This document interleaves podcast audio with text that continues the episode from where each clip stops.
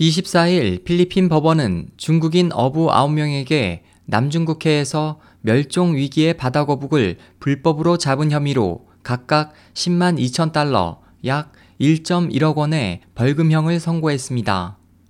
이들이 벌금 납부를 거부한다면 징역 6월에 처해진다고 영국 BBC가 보도했습니다.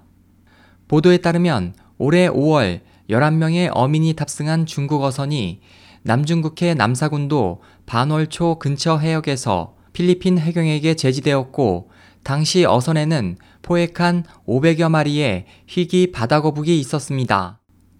필리핀 측은 선장을 포함한 어민 전부를 체포했다고 발표했고 얼마 후 11명 중 2명은 미성년자에 해당돼 석방됐습니다.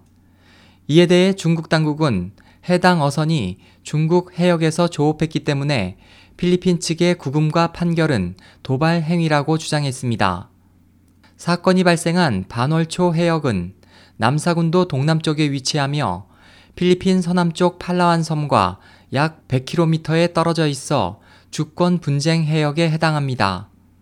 보도에 따르면 필리핀 측은 이미 남중국해 주권 분쟁 문제에 대해 국제중재기관에 중재를 요청했습니다. SOH 희망지성 국제방송 홍승일이었습니다.